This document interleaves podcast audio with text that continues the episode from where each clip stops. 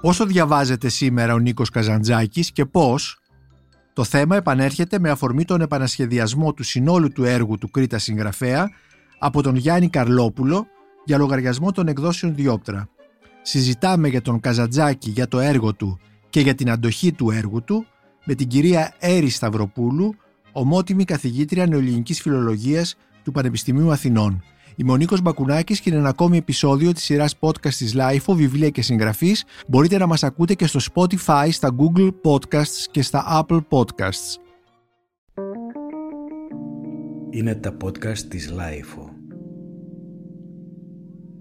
Κυρία Έρη Σταυροπούλου, αγαπητή κυρία Σταυροπούλου, σας καλωσορίζω στο podcast της LIFO για να μιλήσουμε για τον Καζαντζάκη και για την αντοχή του στο χρόνο, καθώς ε, είναι ίσως ο συγγραφέας που έχει μια πολύ μακρά εκδοτική ιστορία, αν ε, θεωρήσουμε ότι η εκδοτική του ιστορία βεβαίως αρχίζει πριν το θάνατό του, αλλά αρχίζει το 1957 που πεθαίνει έχουμε και ιδιαίτερα μετά την ταινία Αλέξης Ζορμπάς του Κακογιάννη έχουμε 60 ε, ίσως και 70 χρόνια εκδοτικής ιστορίας ε, έντονης και πυκνής.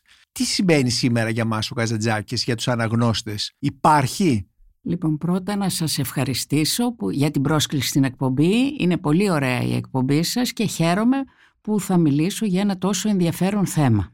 Πιστεύω, χωρίς αμφιβολία, ότι ο Καζαντζάκης υπάρχει και σήμερα όπως υπήρχε, ας μην ξεχνάμε, από την αρχή του 20ου αιώνα που άρχισε να δημοσιεύει τα έργα του και έχει μια εκδοτική παρουσία ήδη όσο ήταν ζωντανός για τα 50 χρόνια της συγγραφικής του δράσης. Και μόνο το γεγονός ότι ένας εκδότης αναλαμβάνει μια συνολική παρουσίαση των έργων του δείχνει ότι ο Καζατζάκης έχει ενδιαφέρον και είναι παρόν στα εκδοτικά πράγματα.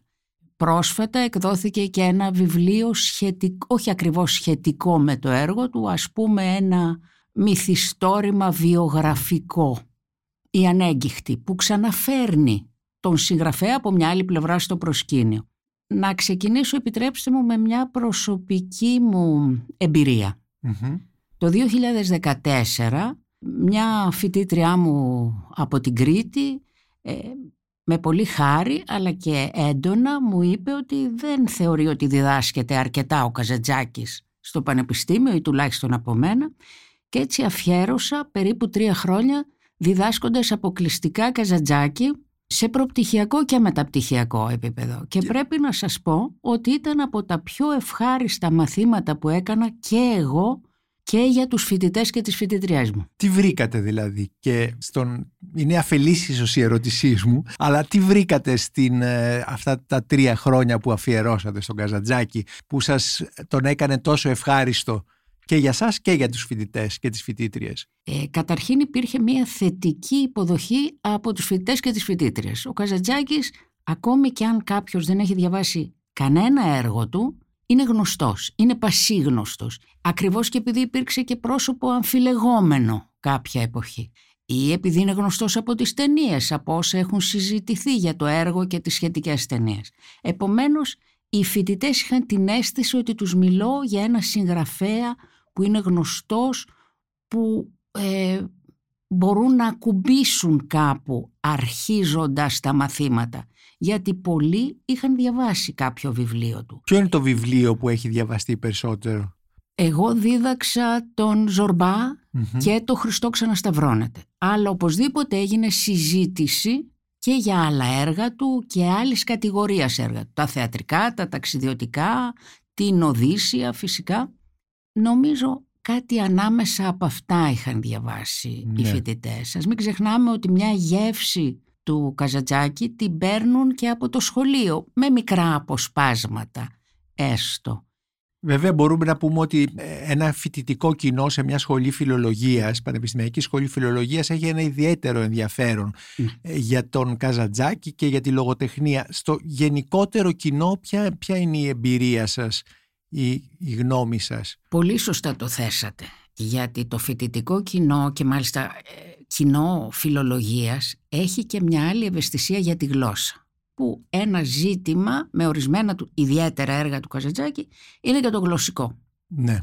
Και θεωρείτε, συγγνώμη που σας διακόπτω, ότι μάλλον ε, το, η γλώσσα του Καζαντζάκη ίσως είναι και ένα εμπόδιο για την προσπέλαση στο έργο του. Είναι μια γλώσσα ιδιωματική, μάλλον μια γλώσσα δική του ουσιαστικά.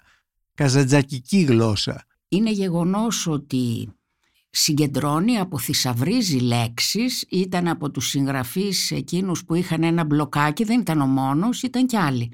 Είχαν ένα μπλοκάκι και σημείωναν λέξεις. Χρήσιμο βέβαια για μας τους φιλολόγους, τους γλωσσολόγους, για όσους ασχολούνται με τη γλώσσα. Τώρα, υπάρχουν και απόψεις, έχουν γίνει μελέτες ότι η, η γλώσσα του δεν είναι τόσο δύσκολη για το κοινό. Εγώ πιστεύω ότι είναι. Μιλούσα χτες με μία συνάδελφο που είναι στη μέση εκπαίδευσης. Μου είπε για το γυμνάσιο δεν είναι δυνατόν η εύκολη προσέγγιση σε όλη τη γλώσσα του Καζατζάκη. Και ίσως εδώ μπορεί να μπει και ένα θέμα. Εκδίδεις τον Καζατζάκη με γλωσσάρι ή όχι; Ένα ερώτημα ας πούμε γενικό. Πάντως κυκλοφόρησε ένα γλωσσάρι, έχει κυκλοφορήσει ένα γλωσσάρι για τον ε, έργο του Καζατζάκη. Ναι. Το πιο δύσκολο έργο από την άποψη αυτή είναι η Οδύσσια. Ναι. Όχι τα υπόλοιπα ναι. βέβαια. Ναι. Και για ανθρώπους ας πούμε που είναι κριτικοί, έχουν καταγωγή από την Κρήτη, τα πράγματα είναι πολύ πιο εύκολα. Για ανθρώπους από μια ηλικία και πέρα που έχουμε ε, αποθυσαυρίσει ένα άλλο λεξιλόγιο. Επίσης τα πράγματα είναι πιο εύκολα. Ίσως για τα πολύ νέα παιδιά κάποιες λέξεις να είναι δύσκολες. Πάντως θα έλεγα κυρίως στην Οδύσσια και όχι στα πεζά του. Δεν είμαι από τους δασκάλους που δίνω άγνωστες λέξεις στα μαθήματά μου και δεν μου ζητήθηκαν κιόλας. Που σημαίνει ότι υπήρχε ένα καλό επίπεδο κατανόησης. Όχι, δεν νομίζω ότι η γλώσσα είναι πρόβλημα μεγάλο για τον Καζατζάκη. Η γλώσσα είναι ένα θέμα. Ε, ποια νομίζετε ότι είναι τα, τα κύρια θέματα του Καζαντζάκη που στα μυθιστορήματά του που δεν αναφέρομαι σε βιβλία του όπως η ασκητική, όπως ε, τα ταξιδιωτικά του κτλ. ή τα θεατρικά του. Ποια είναι τα, αυτά τα θέματα που εξακολουθούν να συγκινούν, τι υπάρχει δηλαδή μέσα σε αυτόν τον κόσμο, σε αυτό τον, το καζαντζακικό σύμπαν; Ναι, υπάρχουν και θετικά και αρνητικά, όπως mm-hmm. ίσως τους περισσότερους συγγραφείς. Στα θετικά του θα έλεγα ότι έχει ορισμένους χαρακτήρες που πραγματικά εντυπώνονται, είναι ζωντανοί. Όχι μόνο ο Ζορμπάς, αλλά και ο όχι τόσο συμπαθητικός σαν το Ζορμπά ε, Καπετάν Μιχάλης ή ο συγγραφέας ή ο Μανολιός στο Χριστό ξανασταυρώνεται και κάποια ακόμη πρόσωπα, οι ήρωές του είναι πρόσωπα ζωντανά έστω και αν έχουν μια ιδιορυθμία όπως ο καπετάν Μιχάλης που είναι ένας πολύ σκληρός πολεμιστής. Το κύριο βέβαια είναι η αφηγηματική του δύναμη. Όταν διάβασα πολλά χρόνια πριν, την πρώτη φορά που διάβαζα Καζατζάκη, το ξύπνημα του Ηρακλείου στον καπετάν Μιχάλη, πραγματικά βλέπεις μια πολιτεία και τους κατοίκους της να ξυπνούν. Ε, από την άποψη αυτή είναι ένας μεγάλος παραμυθάς σε όλο του το έργο. Έχει μια φοβερή αφηγηματική δύναμη που μπορεί να συγκινήσει και το κοινό, αλλά μπορεί να συγκινήσει ακόμη περισσότερο κάποιον που αγαπά και αυτή την πλευρά της λογοτεχνίας, την αφήγηση, τη λογοτεχνικότητα. Ε, μα η, αφήγηση, η λογοτεχνία είναι αφήγηση. Αν ε, δεν ναι, γίνει λογοτεχνία αφήγηση. Βέβαια, αλλά για το, το κοινό εκείνο που κυρίως ενδιαφέρει σε μια πρώτη ανάγνωση, σε μια πρώτη προσέγγιση του έργου είναι η ιστορία. Το, Τι μας λέει και πού θα φτάσει. Ναι, ναι, ναι. ναι. Αλλά από μια στιγμή ναι. και πέρα γλεντάς αυτές τις μικρές υπέροχες πινελιές που έχει περιγράφοντας μικρές εικόνες που ναι. ίσως ένα πρώτο βιαστικό διάβασμα για να δεις τι θα γίνει παρακάτω δεν θα τις προσέξεις. Μετά ένα άλλο ζήτημα που έχει ο Καζαντζάκης είναι το θέμα της θρησκείας. Ναι. Όταν πρωτοδιάβασα Καζαντζάκη μου φάνηκε πολύ τολμηρός στο Πότε πρωτοδιαβάσατε; Όταν ήμουν γύρω στα 15. Ναι. Ε, νομίζω είναι εκείνη Εκεί που αρχίζουμε όλοι. Ναι. Τουλάχιστον ε, κάποιες παλιότερες γενιές, δεν ξέρω ναι. τώρα τα νέα παιδιά αν διαβάζουν Καζαντζάκη. Ναι, Αρκετοί φοιτητές μου είπαν ότι είχαν διαβάσει. Επομένως, το θέμα της θρησκείας. Το θέμα της θρησκείας. Γιατί. Σας φάνηκε, είπατε, τολμηρό. Στην αρχή, στα 15. Ναι. Ο τελευταίος πειρασμός ή ο Χριστός ξανασταυρώνεται. Ναι. Όταν όμως τον ξαναδιάβασα αργότερα, ε, σκέφτηκα αυτός ο άνθρωπος ενδιαφέρεται πάρα πολύ για το θέμα της θρησκείας. Θρησκομανή τον έχουν ονομάσει. Ε, και ο Πίτερ Μπιν από τους πιο σημαντικούς, ο σημαντικότερος αυτή τη στιγμή μελετητής του έργου του και μεταφραστής του έργου του Καζαντζάκη, λέει ότι στον 21ο αιώνα ένας από τους λόγους και για τον ίδιο είναι ένας από τους κύριους λόγους που θα διαβάζουμε τον Καζαντζάκη είναι το γεγονός ότι ασχολείται με τη θρησκεία. Γιατί η θρησκεία δεν είναι μόνο το τυπικό, είναι κυρίως η ψυχική σχέση και η πνευματική σχέση του κάθε ανθρώπου με τη θρησκεια Και πιστεύω, αν το δω και στα ας πούμε αρνητικά του στοιχεία, το γεγονός ότι πολλοί ασχολήθηκαν επικρίνοντας τον Καζατζάκη με το θέμα της θρησκείας. Και πριν απ' όλα η Εκκλησία. Και πριν απ' όλα η Εκκλησία. Όμως το ίδιο του το έργο υπάρχουν και οι, αρνητικ... οι αρνητικοί ήρωες οι ιερείς και οι θετικοί. Υπάρχουν εκείνοι που θυσιάζονται για την πίστη τους.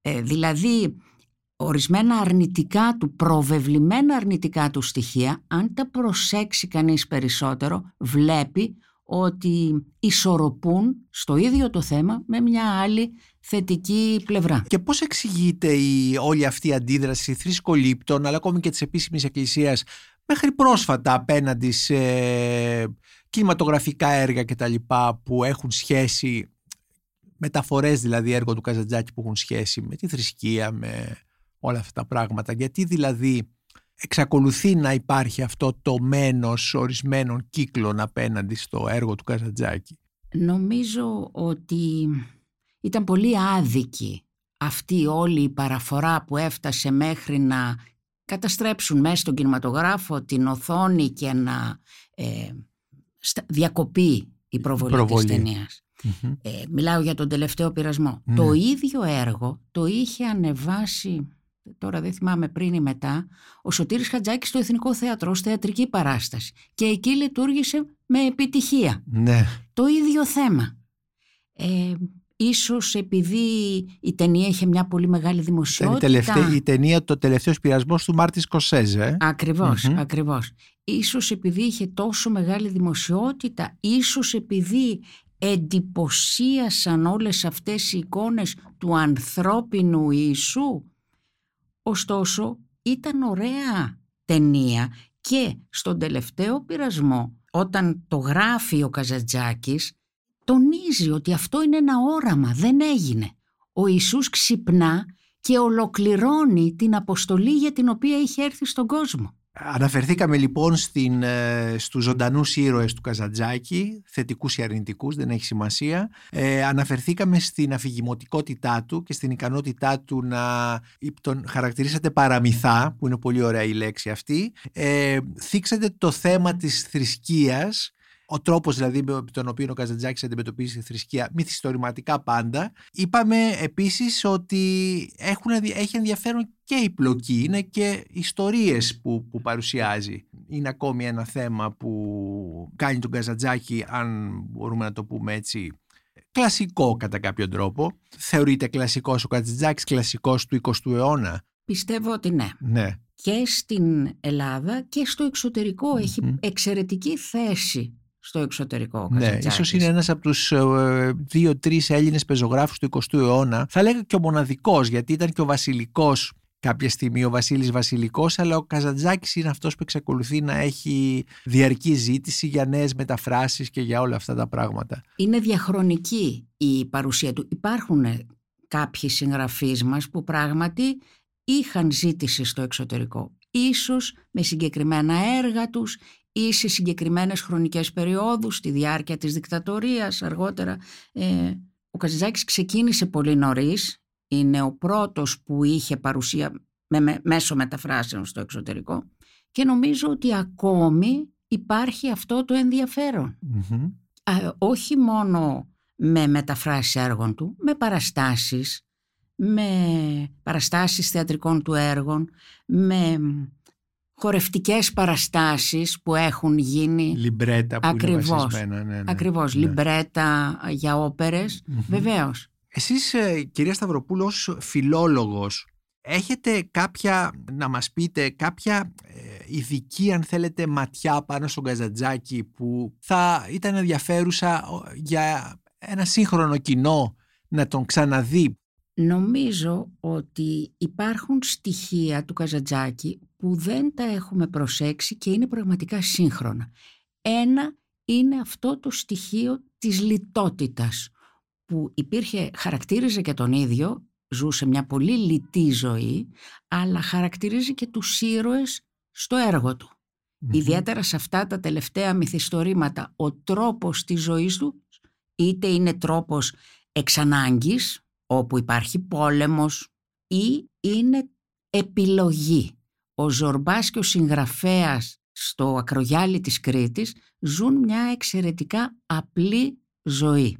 Το ένα το στοιχείο είναι αυτή η λιτότητα που συνδυάζεται ε, με τη δημιουργία αυτό το στοιχείο της πνευματικότητας στον Καζαντζάκη που ζητά τη δημιουργία ως ύψιστο στοιχείο είναι ακριβώς και μια απομάκρυνση από τα υλικά Και νομίζω ότι αυτό είναι κάτι σύγχρονο. Το ένα, η προτροπή να είμαστε δημιουργικοί, διότι αυτό μας κάνει όχι αθάνατους, δεν το λέει έτσι ο Καζατζάκης, αλλά δικαιώνει την παρουσία μας στη ζωή. Ξεκινάει να το πει ε, στην ασκητική και φαίνεται σε όλο του το έργο. Και θα έλεγα ένα άλλο στοιχείο είναι η φυσιολατρία του. Ο τρόπος που περιγράφει τη φύση. Η παρουσία της ομορφιάς της φύσης και αυτό σχετίζεται με τη λιτότητα, με την έννοια ότι όχι στα υλικά στοιχεία, όχι στα υλικά αγαθά που δίνουν ομορφιά στον περιβάλλοντα χώρο, αλλά στην ίδια τη φύση και την απόλυτη ομορφιά της. Και νομίζω το στοιχείο της φύσης είναι κομβικό για τη σημερινή εποχή. Θα λέγαμε δηλαδή ότι χρησιμοποιώντας σημερινούς όρους, γιατί την εποχή του Καζαντζάκη αυτή η όρη δεν ήταν γνωστή, δηλαδή μια οικολογική, μια προσέγγιση ναι. ε, κτλ. Ε, ο, ο Καζαντζάκης τι ιδεολογικά που ήταν σοσιαλιστής; Ποια ήταν η, η, πολιτική του, ας πούμε, δεν ήταν ποτέ αριστερός βέβαια. Ε, ο Καζατζάκης βέβαια στην εποχή του θεωρήθηκε Ο ίδιος λέει ότι η ασκητική ήταν ένα μετακομμουνιστικό πιστεύω. Ναι. Η ιδεολογία του διαμορφώθηκε μέσα από ποικίλα διαβάσματα ε, και κάποτε αντιφατικά διαβάσματα όταν από τη μια είναι ο Βούδας, από την άλλη ο Χριστός, είναι ο Μπερξόν, είναι ο Λένιν, είναι ο Όμηρος, ο Οδυσσέας. Είναι ποικίλα τα διαβάσματα Είναι και η Δύση και η Ανατολή Είναι επίσης. η Δύση και η Ανατολή, η Ανατολή τόσο ως Ασία, ε, αλλά και ο αναπτυσσόμενος κόσμος και ως Αφρική είναι κομβικά μέσα στο έργο του και διαμορφώνουν και τις ιδέες του. Ναι, ο ίδιος προσπάθησε να προβάλλει ιδέες σοσιαλιστικές ή κομμουνιστικές να το πω έτσι και στη Σοβιετική Ένωση που είχε ταξιδέψει και με τον Παναήτη Στράτη εδώ στην Ελλάδα και σε ομιλίες του και όταν ασχολήθηκε με την πολιτική. Με την ε, πολιτική πώς ασχολήθηκε; Ε, φαίνεται ότι είχε ενδιαφέρον για την πολιτική και μετά τον πόλεμο και τον εμφύλιο για ένα διάστημα ήταν, αν δεν κάνω λάθος, στην κυβέρνηση Δεν είχε κάποια ενεργή δράση γιατί έφυγε μετά από λίγο για να πάει στην UNESCO όπου ενδιαφερόταν για να προβάλλει την παγκόσμια λογοτεχνία και μέσα σε αυτή φυσικά και την ελληνική. Βεβαίως κυνηγήθηκε στην Ελλάδα για τις ιδέες του τις αριστερές και στην Κρήτη είχε προβλήματα και στην Αθήνα. Τις ιδέες του ή ε, ήταν... Τις, όχι τις ιδέες, στο ναι. έργο του για την προβολή πραγματικά ε, είχε κάνει ορισμένες ομιλίες και στην Κρήτη και στην Αθήνα ε, και είχε προβλήματα για αυτές. σκέφτομαι, έχω στο νου μου το έργο «Χριστός ξανασταυρώνεται» για να ξαναγυρίσω στο λογοτεχνικο του έργο όπου εκεί ο γέρο Πατριαρχέας κατηγορεί τους ήρωες, τον Παπαφώτη και τους άλλους ήρωες που ζητούν να πάρουν από τα αγαθά του για να θρέψουν τους πεινασμένους. Ο Παπαφώτης το κάνει ακριβώς με την έννοια την ε, χριστιανική, ο έχων δύο χιτώνας, να δώσει και στον άλλον. Το αγαπάτε αλλήλους. Ο γέρο Πατριαρχέας αυτό το βλέπει σαν κομμουνιστικό κήρυγμα. Ναι. Λέει όλα τα έχετε μεταμορφώσει έτσι. Στην πραγματικότητα θέλετε να πάρετε από εκείνον που εργάστηκε, που έχει, που μπορεί να έχει περιουσία στο κατόι του για να το μοιράσετε. Θα τιμωρηθείτε γι' αυτό. Δεν τους αναγνωρίζει δηλαδή ως χριστιανούς γιατί βέβαια αυτός έχει και διαστρεβλωμένη ιδέα για το τι είναι πραγματικά ο χριστιανισμός αλλά τους κατηγορεί ως κομμουνιστές. Επομένως μπορούμε να πούμε ότι ο Καζαντζάκης έχει μια δική του ιδεολογία η οποία στηρίζεται σε όλα αυτά τα, ε, σε αυτά τα, τα πολλά πράγματα. Είπαμε Δύση, Ανατολή, Ασία, Αφρική, Μπερξόν, Λένιν, Βούδας, Χριστός, όλα αυτά τα πράγματα. Δηλαδή μια, ένα, ένα μια πιστεύω, σύνθεση. Ναι, μια σύνθεση. ναι. Ακόμη και αντιφατικών, όχι μόνο αντίθετων στοιχείων, αντιφατικών στοιχείων. Βέβαια, ένα πράγμα που δεν σκεφτόμαστε όταν διαβάζουμε το έργο του Καζατζάκη είναι πόσα χρόνια είναι παρόν στη λογοτεχνία και δεν σκεφτόμαστε επίσης πόσο κοντά είναι το έργο του με την ε, κοινωνία και την ιστορία γύρω του. Όταν γράφει την ασκητική, που είναι ένα έργο που κάποιος θα το έλεγε απεσιόδοξο, ιδιαίτερα στην αρχή, φεύγουμε από μία άβυσο, περνάμε σε μία άλλη άβυσο και το ε, μέρος ενδιάμεσα το λέμε ζωή. Αυτό το έργο γράφεται το 22 στη Γερμανία και στη, στην Αυστρία πριν από όπου έχει περάσει. Έχει τελειώσει ο πρώτος παγκόσμιος πόλεμος. Οι άνθρωποι πεινούν, η κατάσταση είναι δύσκολη. Αρχίζει ο πόλεμος στη Μικρά Ασία. Δεν είναι στην Ελλάδα ο Καζαντζάκης, αλλά όλα αυτά τα πληροφορείται. Γύρω του υπάρχει μια τρομερή κατάσταση. Στα γράμματά του στη γυναίκα του τη Γαλάτια λέει ότι περπατώ το δρό... στους δρόμους και βλέπω γυναίκες να παίρνουν τα παιδιά τους και να πέφτουν στο ποτάμι να πνιγούν γιατί πεινούν. Αυτή την τρομερή ιστορία. Έπειτα, λέμε για τον... Αυτό όμως το έργο η ασκητική που γράφτηκε αυτή την εποχή και υπάρχει το αποτύπωμα της εποχής Ναι. ε, βλέπουμε ότι και τώρα έναν αιώνα μετά εξακολουθεί να διαβάζεται και να είδα τώρα ε, ένα, μια παράσταση ετοιμάζεται Βεβαίως. στην Αθήνα πάνω στην ε, διασκευή της ασκητικής του Καζαντζάκη. Αυτή λοιπόν η διαχρονικότητα ήδη το έχουμε πει μέχρι στιγμής, ε, μέχρι τώρα, αλλά ας το συνοψίσουμε. Αυτή η διαχρονικότητα πώς εξηγείται; Είπατε ότι διαβάζετε πολλά χρόνια, πολλές δεκαετίες ο Καζαντζάκης. θεωρήθηκε, εγώ τα ανέφερα αυτά γιατί η ασκητική και ο Καζαντζάκης για τις ιδέες που προβάλλει εκεί θεωρήθηκε ε, ότι ε, είναι μηδενιστής. Μηδενιστής, ναι. Αλλά ουσιαστικά είναι επηρεασμένος από όσα ζούσε εκείνη την εποχή. Ναι. Η ασκητική βέβαια δεν είναι μόνο αυτό, είναι και αυτό το κάλεσμα στη δημιουργία που Μμμ. είναι πολύ σημαντικό. Στη δράση. Σεν Σιμωνικό ακούγεται αυτό, σαν να ήταν ε, ο παδός του Σεν Σιμών. Ε, ν- ε, η- ο Καζαντζάκης ε, όσο ζούσε ξέρουμε συνομ, ποιοι ήταν οι συνομιλητές του ξέρουμε περισσότερο τον Σικελιανό Ναι.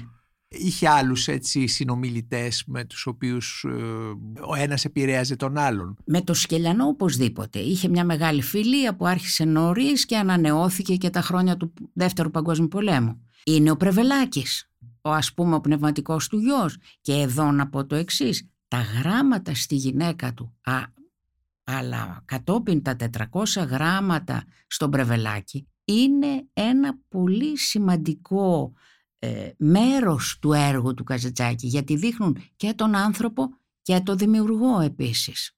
ναι, οι Είναι πολύ αλληλογραφίες, ενδιαφέροντα. ναι, ναι, ναι. Είναι πολύ ενδιαφέροντα.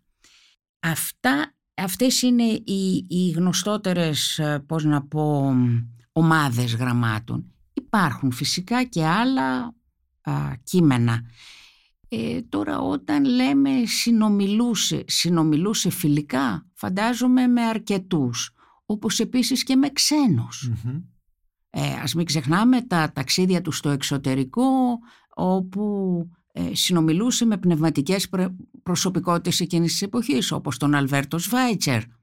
Το αν το έργο του συνομιλεί με άλλα έργα είναι ένα ζήτημα. Ναι. Και εκεί πρέπει να πω ότι ο Καζαντζάκης ευθύς εξ αρχής θέλησε να συνομιλήσει με τα μεγάλα πνεύματα με τους πολύ μεγάλους συγγραφείς. Αυτό φαίνεται και από τις μεταφράσεις του, όχι μόνο τις μεταφράσεις που έκανε ως ε, βιοποριορισμό, αλλά όταν μεταφράζει τη Θεία Κομμωδία του Δάντη, όταν κατόπιν θα μεταφράσει Όμηρο, όταν ε, ενδιαφέρεται να γράψει έργα που να συνομιλούν με μεγάλα θέματα ή όπως είναι ο φτωχούλης του Θεού που αναφέρεται στον ε, Άγιο Φραγκίσκο. Είναι μια συνομιλία και με την Καθολική Εκκλησία και με το μοναχισμό και με, με καταστάσεις πολύ διαφορετικές. Είναι ένα πάρα πολύ ενδιαφέρον έργο όπου μιλάει ακριβώς και για τον τρόπο που το ανθρώπινο σώμα αποδέχεται την, ε, την άσκηση α, ακριβώς για να φτάσει στο Θεό. Ο συγγραφέας στο Ζορμπά γράφει ένα βιβλίο για το Βούδα και έχουμε μέσα στο Ζορμπά τη συνομιλία τρόπον τεινά ε, ενός ανθρώπου που είναι η χαρά της ζωής, ο λαϊκός αυτός ήρωας και το συγγραφέα που σκέφτεται ολοένα και περισσότερο την απομάκρυνση από τη ζωή, αν σκεφτούμε ποια είναι η τελική ουσία του βουδισμου Και βέβαια νικάει ο Ζορμπάς. Η ζωή. Η ζωή ακριβώς. Πόσο, πόσο αυτοβιογραφικά είναι τα έργα, τα, τα, τα μυθιστορήματα του, πόσο υπάρχει ο Καζαντζάκης; Μέσα σε αυτά. Ο συγγραφέας τώρα που είπατε φαντάζομαι ότι είναι ο Καζαντζάκης. Βεβαίως. Υπάρχει ένας Γιώργης Ζορμπάς, πρόσωπο που γνώρισε παλιότερα όταν είχε προσπαθήσει να κάνει ανάλογες δουλειές σε ένα ορυχείο, ε, σε μια δουλειά ξυλίας επίσης, πολύ νωρίτερα. Υπάρχει το βίωμα. Η, η ιστορία του ε, «Ο Χριστός ξανασταυρώνεται» ε, εκεί συνδυάζονται τόσο στοιχεία μικρασιατικής καταστροφής αλλά και της προσωπικής του ανάμιξης στην προσπάθεια να σωθούν οι Έλληνες του Πόντου που είχε κάνει μαζί με τον Σταυριδάκη το φίλο του μια προσπάθεια να σωθούν οι Έλληνες του Πόντου μετά το 1919. Έπειτα, ο καπετάν Μιχάλης που είναι ένα έργο σκληρό και βίαιο έχει γίνει ήδη μελέτη ότι πολλά από τα γεγονότα που αναφέρονται στον καπετάν Μιχάλη ο αγώνας των κριτικών εναντίον των Τούρκων είναι ουσιαστικά στοιχεία που είδε όταν ταξίδεψε στην Κρήτη ε, μετά το Δεύτερο Παγκόσμιο Πόλεμο σε μια επιτροπή που θα εξέταζε τις βιαιότητες των Γερμανών. Αυτά που είδε, κάποια πολύ τρομακτικά επεισόδια, τα μεταφέρει σε έναν άλλο αγώνα. Δεν είναι αυτοβιογραφικό, αλλά είναι ένα δικό του βίωμα. Βίωμα.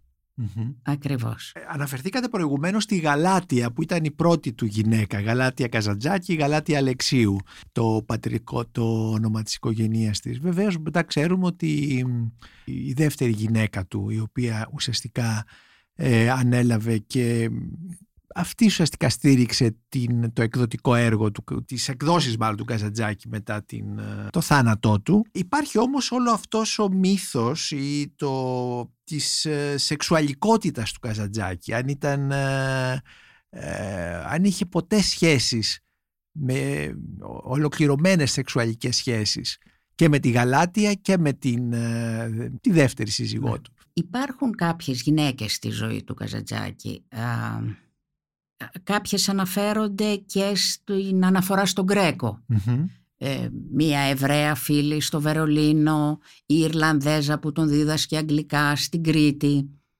Στα τελευταία χρόνια της ζωής της, σε κάποια ερώτηση δημοσιογράφου, η Ελένη είχε αναφερθεί σε μία... Η Ελένη Καζατζάκη, η Ελένη Καζατζάκη, ναι. σε μία φυσιολογική ζωή, ερωτική με τον Καζατζάκη. Δεν νομίζω ότι υπάρχει ε, απάντηση σε Ναι. αυτό. Ε, υπάρχει άποψη ότι όντως είχε κάποιο πρόβλημα, σωματικό ή ψυχολογικό. Ας μην ξεχνάμε ότι την πρώτη του γυναίκα, με την οποία κάποτε ήταν Πέτρος Ψιλορίτης και Πετρούλα Ναι. Ψιλορίτη, ε, την πρώτη του γυναίκα την παντρεύτηκε στην εκκλησία του νεκροταφείου στην Κρήτη, φοβούμενος τον πατέρα του. Δεν ξέρουμε καν και τι ψυχολογικά προβλήματα μπορεί να είχε. Ωστόσο, η γυναίκα στο έργο του είναι ένα στοιχείο ιδιαίτερο και θα έλεγα ένα στοιχείο που ενο- ενοχλεί τους νέους αναγνώστες και ιδιαίτερα τις νέες. Μιας και οι ηρωίδες του Καζατζάκη, οι, οι ωραίες γυναίκες, θυσιάζονται για χάρη του άνδρα και κυρίως της δημιουργικότητας του άνδρα. Αυτό είναι ένα στοιχείο έντονο σε πολλά έργα του. Στο Όφις και Κρίνο την σκοτώνει και αυτοκτονεί, στον καπετάν Μιχάλη ε, σκοτώνει την Εμινέ, στο Χριστό ξανασταυρώνεται η χείρα η Κατερίνα ε, θυσιάζεται για χάρη του Μανολιού. Υπάρχουν. Η, πε- η χείρα στο Ζορμπά που την σκοτώνουν. Αυτό ναι, είναι ένα στοιχείο που ενοχλεί. Αλλά εγώ θα το έβλεπα τώρα από μία άλλη πλευρά. Μμμ. Πόσες γυναικοκτονίες έχουμε στην εποχή μας; Και στην Ελλάδα και σε όλο τον κόσμο. Η γυναίκα, ακόμη και στο δυτικό κόσμο, μοιάζει να είναι ένα πλάσμα κατώτερο, αναλώσιμο. Λοιπόν, ε, μετράμε γυναικοκτονίες, μας συγκινούν, αλλά να μην ξεχνάμε ότι η λογοτεχνία έχει μεγαλύτερη δύναμη να συγκινεί. Επομένως, ο φόνος της χείρας, ο φόνος της Εμινέ, ο θάνατος άλλων ηρωίδων του Καζαντζάκη μπορεί να λειτουργήσει ακόμη πιο δυναμικά από ό,τι λειτουργεί ένα πραγματικό γεγονός σε μια εφημερίδα που περνάει καθημερινά μπροστά στα Ένα μάτια ρεπορτάζ, μας. ας πούμε, Ναι. ναι. Α, Είναι πολύ ενδιαφέρουσα αυτή η, η- η οπτική που δίνεται για τον ε, έργο του Καζαντζάκη και τη θέση της γυναίκας. Εγώ δεν την είχα σκεφτεί και τώρα που τη λέτε σκέφτομαι πραγματικά όλες αυτές οι ηρωίδες που πεθαίνουν και πόσο αυτό ένας σημερινός αναγνώστης μπορεί και να τον εκνευρίσει, να τον αναστατώσει, αλλά μπορεί να το δει και ίσως διαφορετικά. Ας το αφήσουμε ανοιχτό αυτό. Υπάρχει και ένα άλλο κομμάτι ε, στοιχείο στο Καζαντζάκι που είναι πολύ ενδιαφέρον. Είναι το θέμα του πολέμου, πόσο ο πόλεμος ε, περνάει μέσα στο έργο του. Ναι. Περνάει για παράδειγμα στον καπετάν Μιχάλη και εκεί είναι βέβαια ένα έργο που θα μπορούσαμε να το πούμε και πατριωτικό, ας το πω έτσι, γιατί μιλάει για τον αγώνα των κριτικών εναντίον των Τούρκων. Αλλά περνάει μέσα στο Ζορμπά. Γιατί, γιατί εκεί ο Ζορμπάς ή αρχίζει, έργο που αρχίζει να γράφεται το 41, άρα είναι μέσα στον πόλεμο ακριβώς. Εκεί ο Ζορμπάς είναι κατά του πολέμου. Ήμουνα λέει και εγώ κάποτε. Τώρα όμως όχι. Να αφήσουμε τους εθνικισμούς. Οι- Οι άνθρωποι να ζήσουν, να χαρούν τη ζωή. Είναι πραγματικά ένα δυνατό αντιπολεμικό μήνυμα μέσα από τη χαρά της απλής ζωής και όχι από διεκδικήσεις ε, εδαφικές ή οτιδήποτε άλλο. Νομίζω ότι είναι ένα μήνυμα πάρα πολύ χρήσιμο στην εποχή μας. Οδηγούμεθα προς την έξοδο, οδηγούμαστε προς την έξοδο αυτής της συζήτησης, κυρία Σταυροπούλη. Θέλω να σας κάνω μια τελευταία ερώτηση. Σήμερα ένας σημερινός αναγνώστης πώς στέκεται απέναντι στο έργο του Καζαντζάκη. Δεν θέλω να πω πώς πρέπει να στέκεται, γιατί αυτό το πρέπει δείχνει μια, μοιάζει αυταρχικό. Αλλά ε, κατά τη γνώμη σας πώς διαβάζουμε τον Καζαντζάκη σήμερα; Είπα στην αρχή ότι ο Καζατζάκης είναι γνωστός. Είναι ακριβώς γνωστός ε, για αυτό το μέγεθος που έχει. Όχι μόνο στην Ελλάδα αλλά και έξω από τα σύνορα της χώρας μας. Πιστεύω βέβαια ότι ένας σύγχρονος αναγνώστης που αντιμετωπίζει αυτό το μεγάλο μέγεθος ε, θα τον δει κριτικά και ε, ενεργητικά.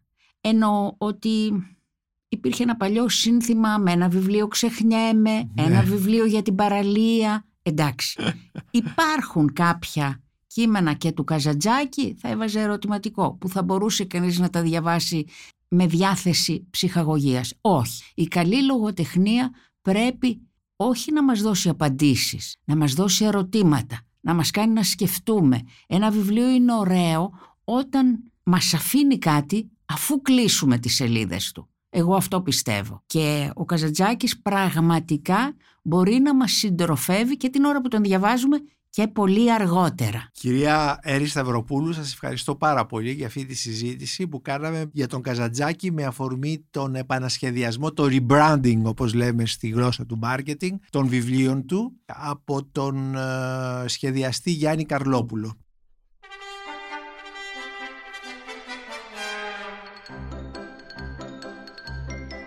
Η Μονίκος Μπακουνάκης ήταν ένα ακόμη επεισόδιο της σειράς podcast της LIFO, βιβλία και συγγραφής με καλεσμένη την ομότιμη καθηγήτρια ε, στο φιλολογία στο Πανεπιστήμιο Αθηνών κυρία Έρη Σταυροπούλου για τον Νίκο Καζαντζάκη. Μπορείτε να μας ακούτε και στο Spotify, στα Google Podcasts και στα Apple Podcasts. Ηχοληψία, επεξεργασία και επιμέλεια, Φαίδωνας Χτενάς και Μερόπη Κοκκίνη. Ήταν μια παραγωγή της LiFO. Είναι τα podcast της LiFO.